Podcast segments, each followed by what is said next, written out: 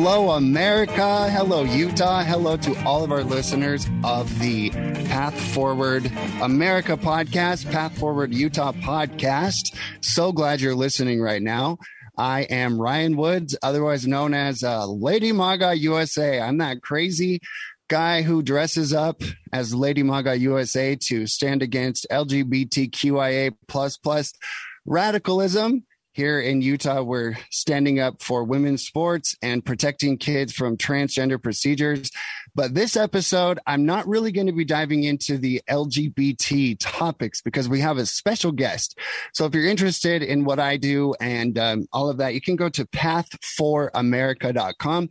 That's P A T H, the number four America.com. And that is the official website of our very diverse and incredible group um, and you can learn about us there. And you can also go to ladymagausa.com to find out about that activism. And you can also follow the Utah Log Cabin Republicans on Facebook. We are the LGBT patriots who uh, love our country and consider ourselves Americans before uh, we care about our uh, sexual identity. So that's that. I am so excited today because we have a very special guest, uh, Jamie Renda the creator of Path for America. She is all about reaching out and including all kinds of diverse voices. And she has a friend. His name is Joel. He goes by Token Black USA. And we are blessed, blessed, blessed to have him with us today on this podcast to talk about all kinds of uh, all kinds of incredible activism that he is involved in. Now, first, um, before I get you on here, you are black, right? I think I'm black. Sometimes I think I'm white, but I'm an Oreo. Well, did you did you vote for Biden? I guess I'm not black then, because I mean, Biden said if you vote for Trump, you ain't black. So I guess I'm not black.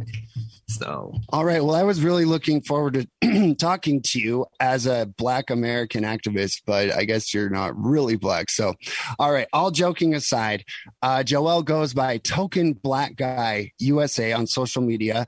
I know you met Jamie Renda in uh, DC. So, um, just a little background on Token Black Guy USA. he is actually an adopted African immigrant, if you can believe it. An absolutely inspiring and incredible story. So, uh, without further ado, why don't you just tell us a little bit about your background and what it was like to come to the United States? And then we'll dive into all kinds of great. Well, thank you again for having me on the show. Uh, well, my background is really, really quite interesting, I guess. For many people that ask, I'm like, okay, I'm from West Africa and I was actually adopted in Africa, which took forever because you know, Africa is not as they picture and painted in the US. I mean, it's there's a lot of wrongdoing, a lot of um, corruption there a lot of people want to say America is not corrupt, but go to Africa, go to Europe. There's a lot of corruption there with dictators that have been there for over 40 years. And I was actually adopted by a military family that absolutely clicked with me the moment I met them. And it was just, it was fate, you know? Uh, God just brought them. It felt like I was meant to be in America. And the moment I started hanging out with their kids, everything clicked. They looked like my siblings. They acted like my siblings. And before I knew it, they offered to adopt me. And I was like, what? What? Okay. So I just ran with it because that was my path and that was my calling for God and to come to America and to actually speak out against uh, people who seem to think they're oppressed here in America. But in fact, it's the complete opposite. Go to Africa for one day you will definitely you'll either love the simplicity of life or you'll absolutely miss home and that's exactly kind of like my background and then i moved here in 2014 and started high school who starts high school after little to no education. So I started high school and finished high school with like a 3.5 GPA, which was surprising at best to me.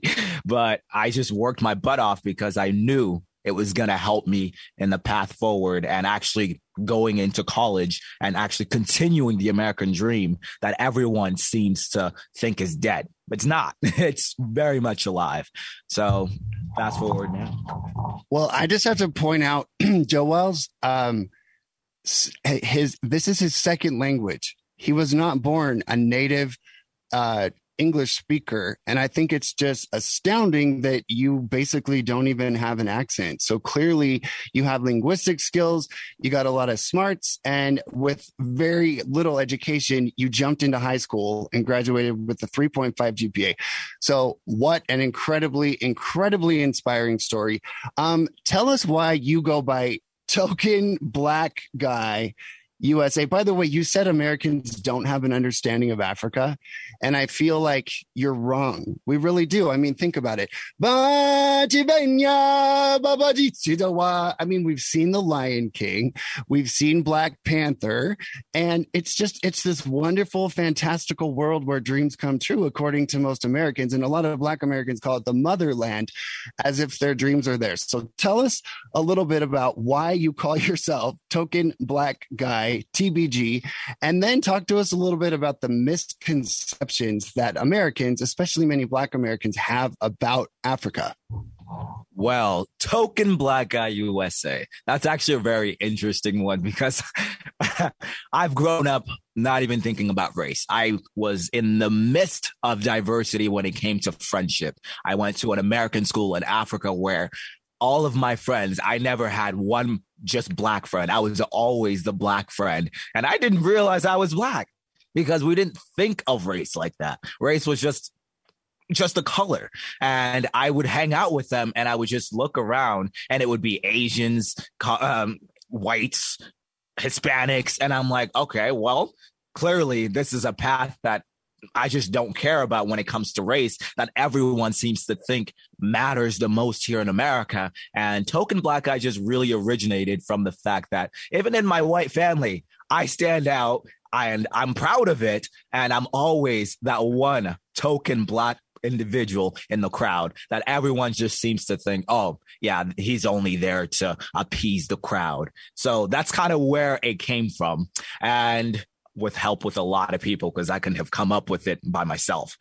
But fast forward, the misconception with Africans who think uh, Black Americans who think Africa is so romantic and it's so f- phenomenal. It is. It is wonderful to visit. You just don't want to live if you were born and raised there because you understand how hard it is to grow up with virtually any nothing, nothing. I grew up with nothing and you cannot grow up and actually become anything there unless you have connections. I understand it's the same way in America, but you have the opportunity in America in order for you to go. What is the term? Um, uh, you grow, you go from bottom to top. What is that term? Right, rags to riches. Rags to riches. There's no such thing as rags to riches in Africa. So if you go there and you're born poor, you're screwed. You either have to join the military, which is just indoctrination once more, and you stick to that level and that's it. Africa is beautiful. The culture is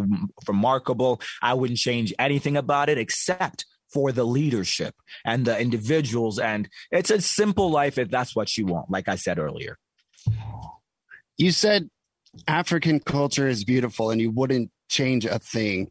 Um, I've done my homework on women's rights in Africa. Um, uh, you know, children's rights in Africa, the way disabled people are disenfranchised, and in the culture, there seems to be um, there seems to be a hierarchy within from the village all the way to the government. So um, I don't know if I would agree that African culture uh, is something that shouldn't be changed. Talk to us a little bit about how uh, people are treated when it comes to human rights in, in the majority of African countries.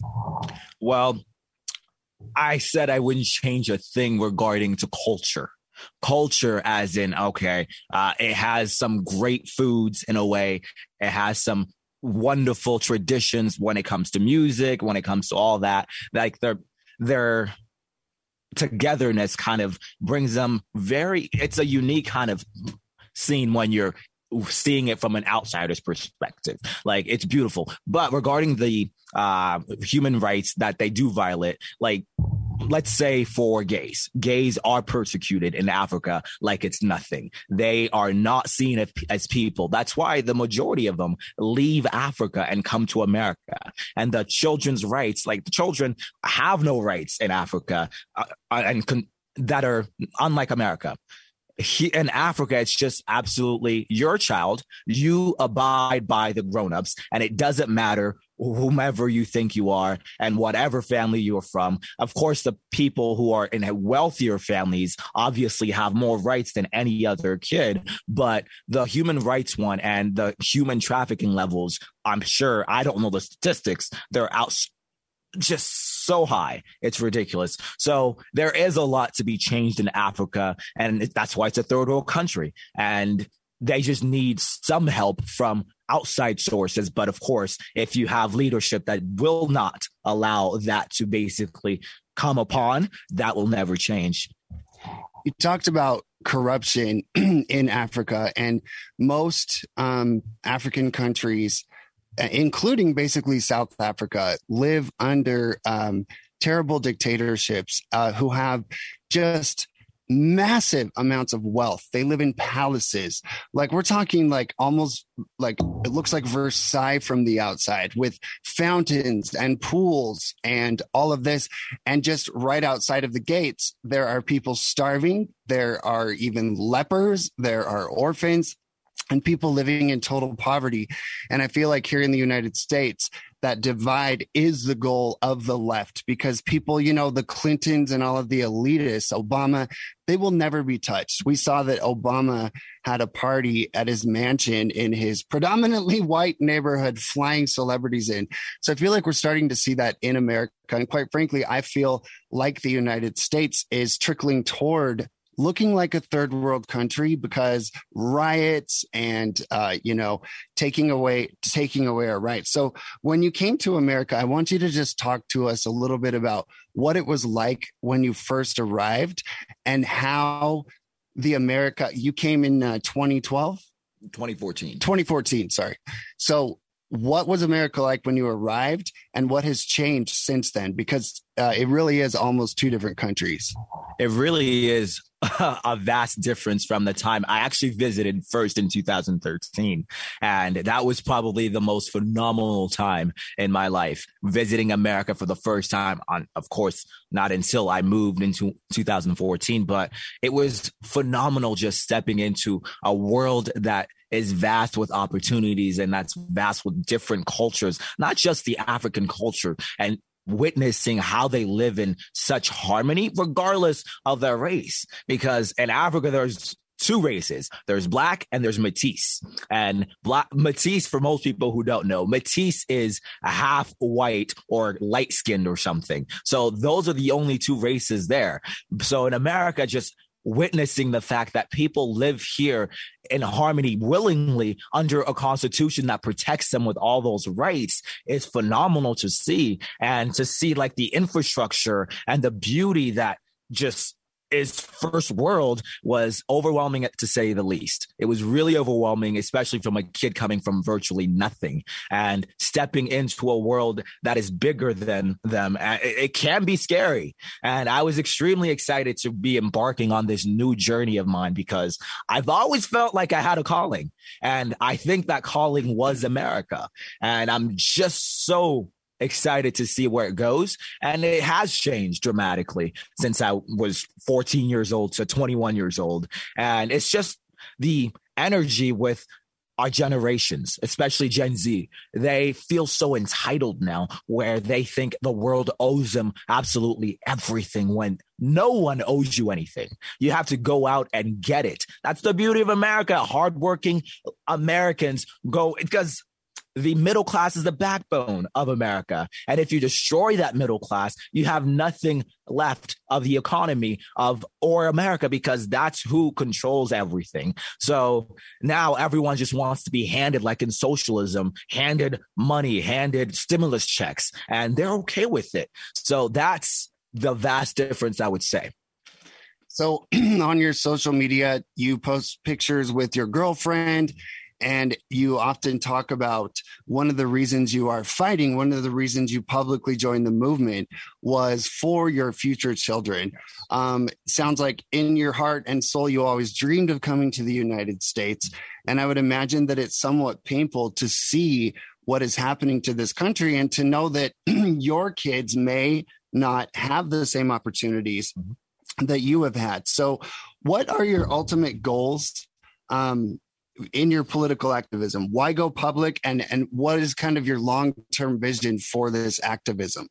Man, oh man, what you just said hits home right now because uh, at first, I never had an interest in politics. I thought I was going to go into industrial organizational psychology because that's my major in, in college, the communist colleges now. So my goal now, the fact that I joined the movement was to inspire young individuals such as myself to break away from the narrative that America is evil. And I want to show them that you can still have that American dream and build for your future children because I did grow up with a romanticized version of America, but that romantic side of America is what America used to be and is starting to dwindle away. And it's sad to see that my generation does not want to raise children or get married and have those traditional values that were founded upon America. And it's scary the, that they're also trying to take away God. I am not really biblically literate when it comes to it, but I'm very spiritual because I believe in God and I think God has a purpose for every single American and individual in this world.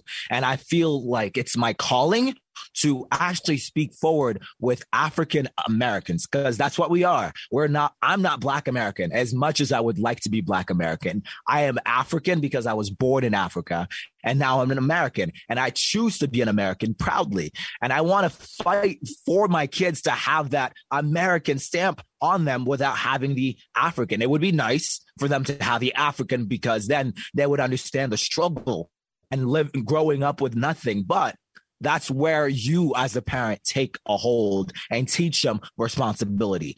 So my goals is to basically inspire the next generation to ignore what this generation currently is saying is we want just just be to be handed stuff and that's definitely what i want to do as it comes forth in life and i want to open open organizations non profit organizations that help African Americans, that help uh, lesser communities in America. And hopefully, by the grace of God, I can honestly help the world in a way that I don't even realize it yet.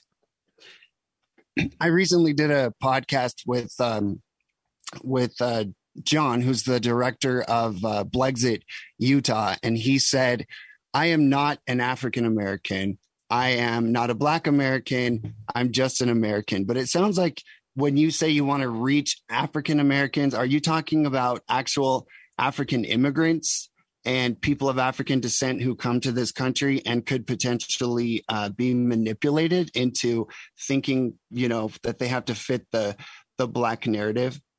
Absolutely, because those it's no secret that African Americans come here in the US and actually surpass Black Americans' success. Why? Because they understand what it's like not to be Americans. They understand that lack of uh, constitutional protection that Americans have, and they're rioting in the streets saying they have not when Cuba is fighting and waving American flags left and right there. I'd rather those people come here and actually enjoy America than the the Chaz incumbents there right now. So, yes, I want to reach those patriotic Americans who choose to be Americans because black Americans, they have an argument. We didn't choose to be Americans. Then why don't you choose to leave? That's your choice right there. You want opportunity, right? That's your chance. So, yeah, I want to reach the African Americans and show them that it's show the pride, be prideful in becoming American and understanding that, yeah, your African is not taken away from you, but ultimately it's a better way of life and it will help your future kids in the long run. With with the movement of black Black Lives Matter and Black Americans, uh, currently happening in the United States. Um, what do you think would happen to one of these, you know, rioters breaking windows, stealing Nikes, terrorizing communities with Black Lives Matter? Um, what would happen to them if they had to go and spend a week in an impoverished area of Africa? To be honest, I I think a lot of them may love it. They may love it because it, it, it takes nothing for them. They want that simple life.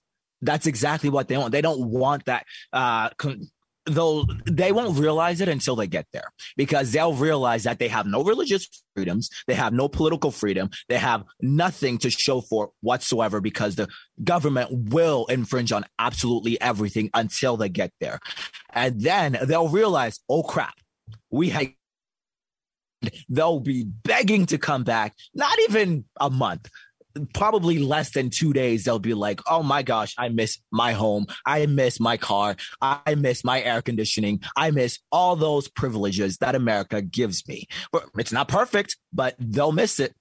Why did you say they would like it? Because they already show the entitlement and the lesser than wanting to be more than anything. Anything. That's why they're rioting why would you go into a Gucci store when you are you you say you don't have enough food for your family and you go steal snick, Snickers? It's not Snickers. Sneakers. Sneakers. Sneakers. Yeah, my yeah you were saying that um, they would they would like it i think what you meant was that they would like the opportunity to go there thinking they're going to live that simplistic kumbaya african fantasy that they believe in they would miss their uh, human rights. And I think that if a, a female Black Lives Matter rioter went there and she was attacked and she had no protection from the corrupt police, I think she would start thanking God for the um, the American police here. So the founder of this podcast and the founder of Path for America is Jamie Renda, and that's uh, a story that I'd love to hear. How did you meet her? When and where? And talk to us a little bit about Jamie because she's a phenomenal woman who is a a true hardcore patriot here in Utah who brings so many people together, including you and me on this podcast today. So, talk to me a little bit about how you met Jamie and uh, what you think about her. Oh my gosh, Jamie, you are phenomenal. If you're listening, thank you so much for having me on this podcast. We actually met in October at the Blexit event. That was actually my very first Blexit event in DC last year before the election. And I was just going just to go. And I met Jamie there, and she was just so bubbly, so bubbly with energy, just wanting to see what was next. Because we were all excited for the election. We were looking forward to actually make a difference. And because we knew America would be a better place under Trump.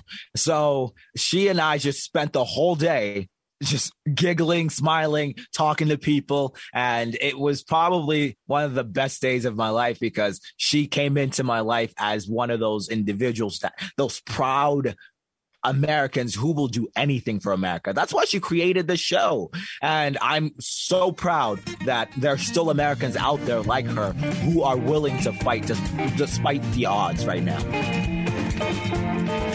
let me just talk a little bit about uh, Jamie Renda.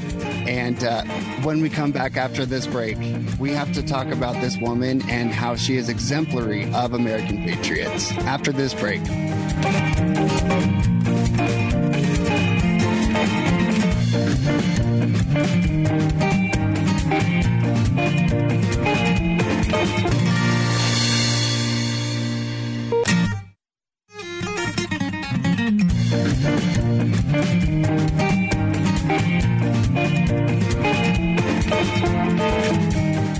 Hey, everybody, welcome back to the Path Forward America podcast. We're so glad to have you with us. Be sure to visit path4america.com to learn more about what we do and find out about all of the other co-hosts of this podcast. We have a Latino host. We have a child psychologist host, Dr. Marcy Campbell. We have me. We, we really just have the most amazing and diverse group of people to uh, bring us together as Americans. So that's path4america.com.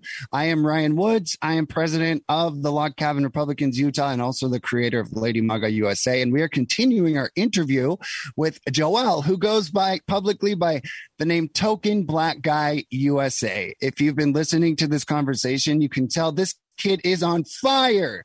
He is adopted. He came from Africa uh, when he was uh, 12 years old and his whole dream and he felt that it was his calling to come to this country. And as he has explained since 2014 when he arrived until now the country is disintegrating and it quite frankly is not the country that he dreamed of being a part of. So he has explained that he is publicly advocating for unity and patriotism here in america.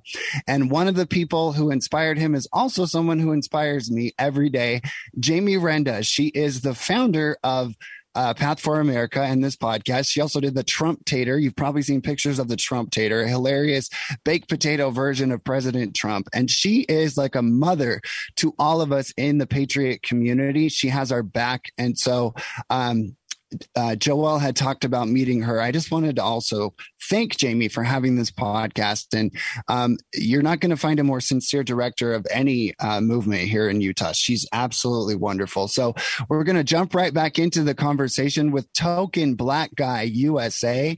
And I'm going to play devil's advocate for just a second. Okay. Uh, Joel, you talk about how we can all get along and America's the land of the free, the land of the brave. You know, it doesn't matter if you're black or white, but I want you to answer this question like a hundred percent honestly. Okay. Cause you don't have to like impress conservatives and, you know, you don't have to put forward, um, a perfect picture of America, acting like it's so great when it does come to racism. So here's my question. When you are with friends or when you are with your white family members or you're just in a store, do you ever experience people looking at you differently, people monitoring you, or people treating you a little different because of the color of your skin? Have you experienced that?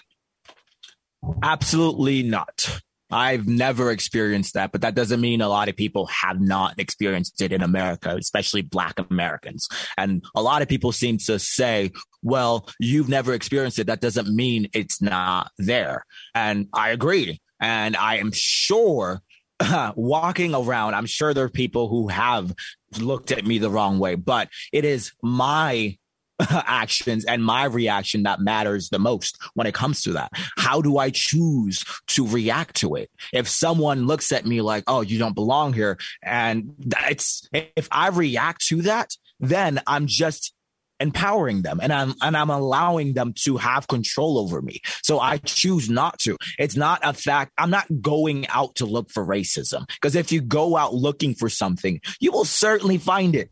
Certainly. So to me, I'm sure there's racism on all sides.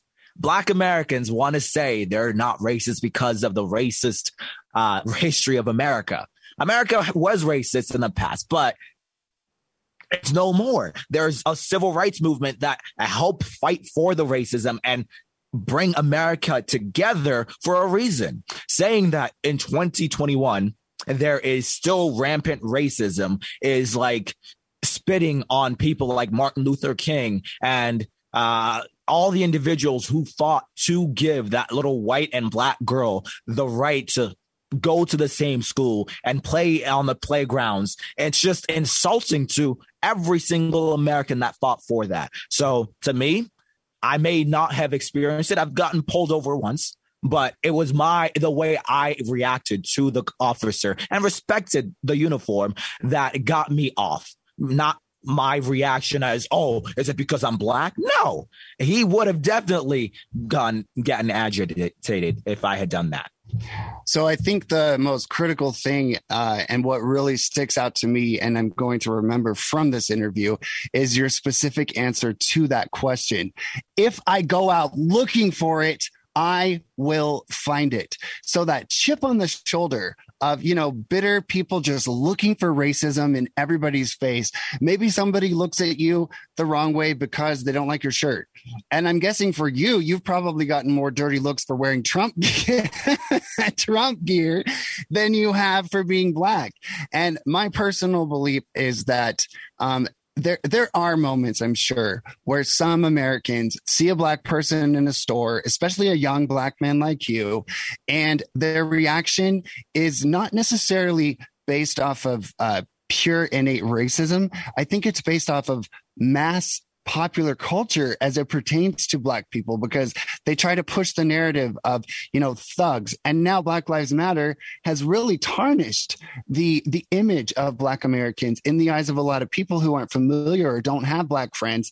So i think a lot of these people, if they experience racism or somebody's scared on the subway, it's because they've seen what Black Lives Matter has been doing, and they see the the rap videos with guns and that culture. So, um, I just I just love that you said if I go looking for it, I will find it. So, um, you are in college. Sounds like in Boston. Uh, you had uh, you, you shared on social media that you actually had experienced some persecution. I don't think it was because of your skin color. Talk to us a little bit about the communists at your college and how they treated you and how you reacted. My oh my. It was quite interesting because a lot of the racism that i did encounter was actually from blacks. Black americans one of my i'm not going to name names but one of my superiors came up to me and actually said one day your white family does not have your best interest at heart and I'm standing there like, did you really just say that? The people who chose to adopt me and the people that I chose to, to get adopted by don't have my best interest at heart just because of their skin color.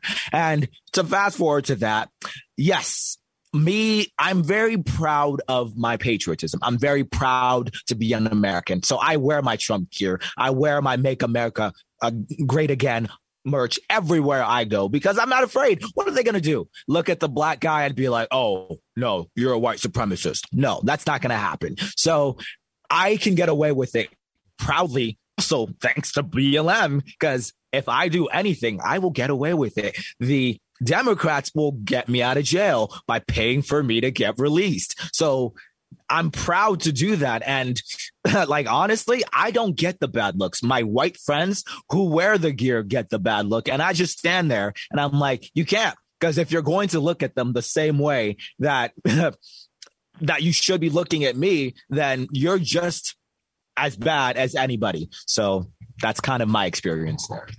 Being adopted by a white family, um, the left has now said that that is actually an act of white supremacy, just like table manners are white supremacy and mathematics are white supremacy. And uh, a rock on a campus, I believe it was in Wisconsin, was removed because it was a symbol of white supremacy.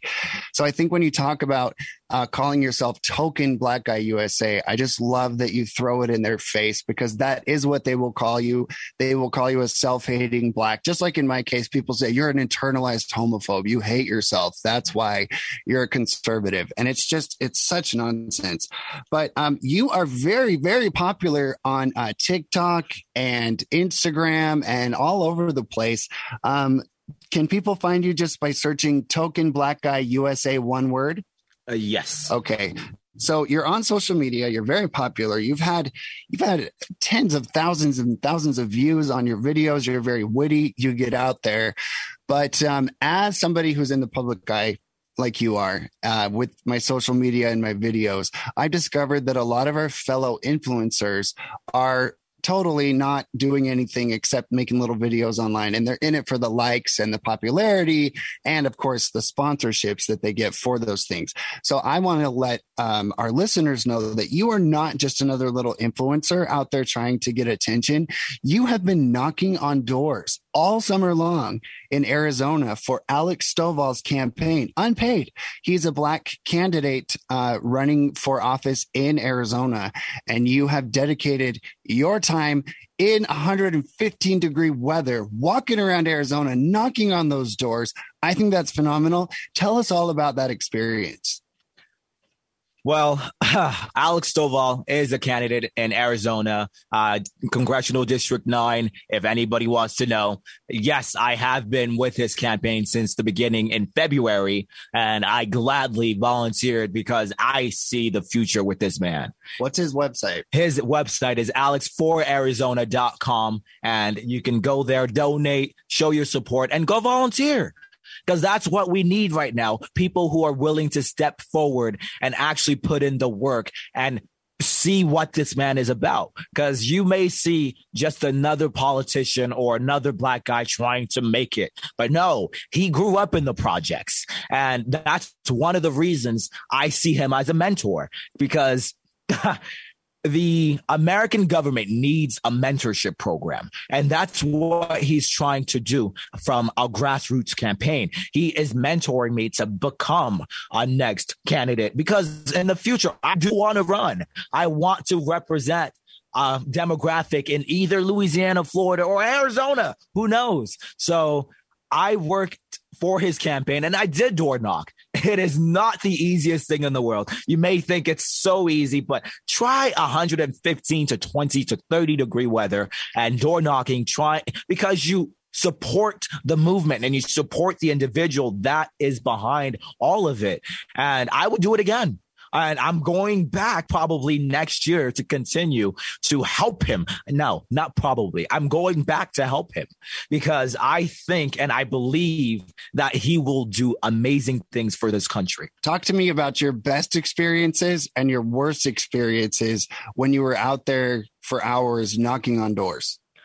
Well, my best experiences is just being me and actually just doing what I do best. And it's having the conversations with people. Because to me, I don't care if you're leftist, if you're conservative. I'll try to understand your perspective and I'll try to have that conversation. And that's kind of the problem with the conservative movement because we don't want to have conversations with people on the left. We want to debate them instead of having the conversation. Conversation and debating is completely different. So um, it's been very easy for them to say no, but once you stand there and you're like, give them an opportunity. This is America. This is the land of opportunity. That's when they start to understand. Some of them are common sense individuals and some of them are rude, but it's just persevering and going through and actually understanding that you're doing this for a bigger purpose than yourself.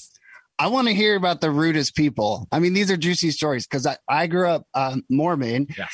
and I proudly served an LDS mission in France. And of course, the French, yes, they are overall fairly cold and rude. I had doors slammed in my face. I was spit on once. Um, so I know what it's like to spend, you know, copious amounts of time outside in bad weather knocking on doors. I know you've got some juicy stories. Did anybody ever sic a dog on you or yell at you or curse? nothing? okay, it has to do with the approach, the way you knock on their door. If you're just demanding something of them, of course they're going to be rude because there's no soliciting crap. But I'm like, I'm not selling you anything. I'm just selling you good American patriotism. So uh, the most funny one is there was an African lady in which I door knocked on and she like opened the door, creaked it, and she's like, where is your mask?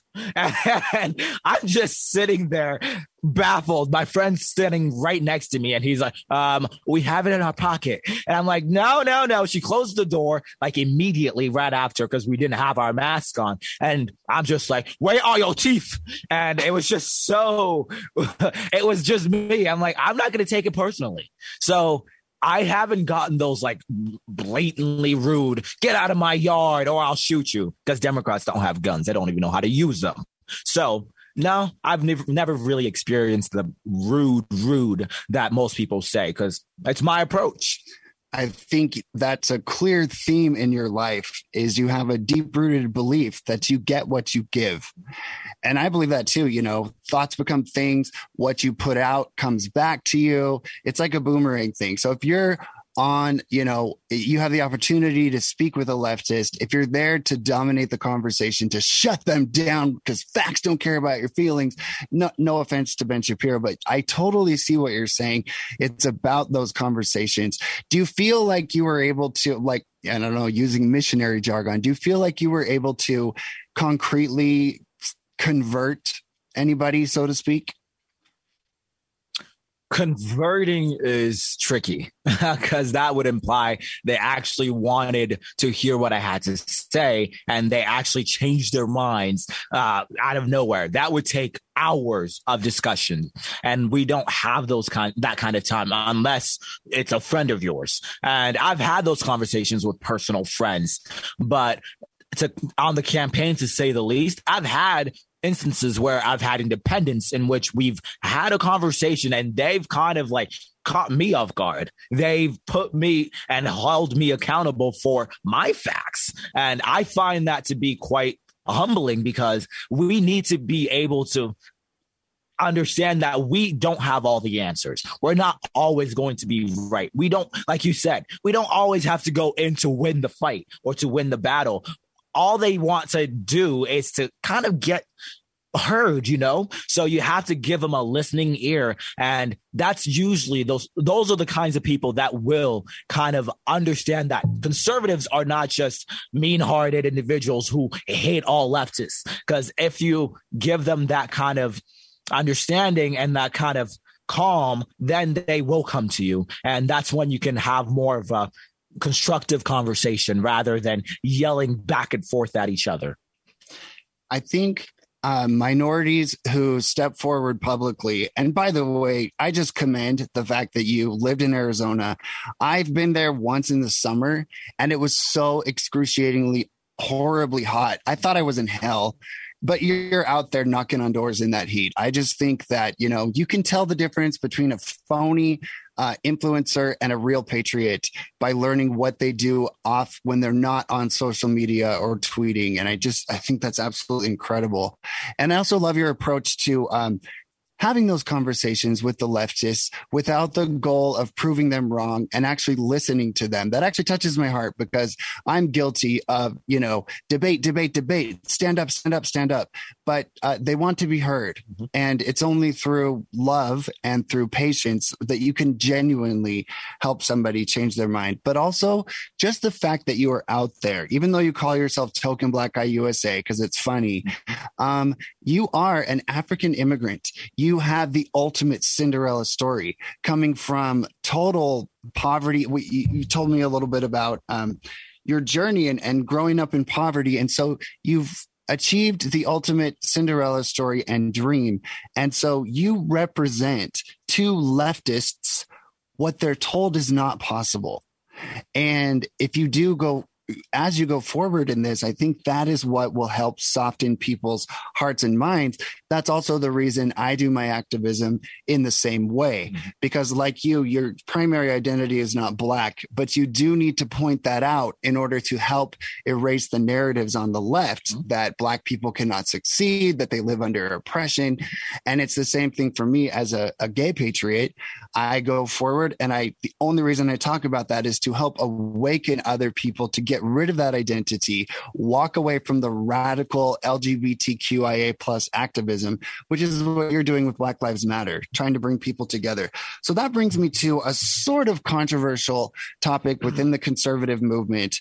Um, I personally believe we have to have a big tent. We are not all going to see eye to eye. We have to uh, save the Constitution, free speech, and the Second Amendment, and then we can argue about other things. What do you think about the idea of a big tent and what do you say to people who say, no, you have to be this, this, and this in order to be part of the movement? I mean, that's what they call the cookie cutter conservative, right? Um, there's no such thing as a cookie cutter conservatives. And we talk a lot about being thought leaders. And I've had this conversation with multiple individuals actually, because ultimately we want to be those thought leaders and we actually call ourselves that. Well, then why aren't we acting like it? Thought leaders provoke conversation and invite different perspectives. For instance, Tomi Lahren believes uh, and she chooses pro choice. So some of I don't agree with her whatsoever. However, she is doing just as much for the conservative movement as anybody out there is. She may I may not love her approach, but she's still on my side. And we need to need to understand that we're not all gonna think the same way. I have very strange methods in which I approach things, and people won't agree with it. So it, it only matters if we're on the same side and we understand that we're fighting the same battle. And we need to understand that uh, ultimately, the it will take millions of us in order for us to get there. And if we're canceling one another because, oh, you said the wrong thing, you're not, you're not godly enough, you're not conservative enough. What is being conservative enough? Do you know the answer? No.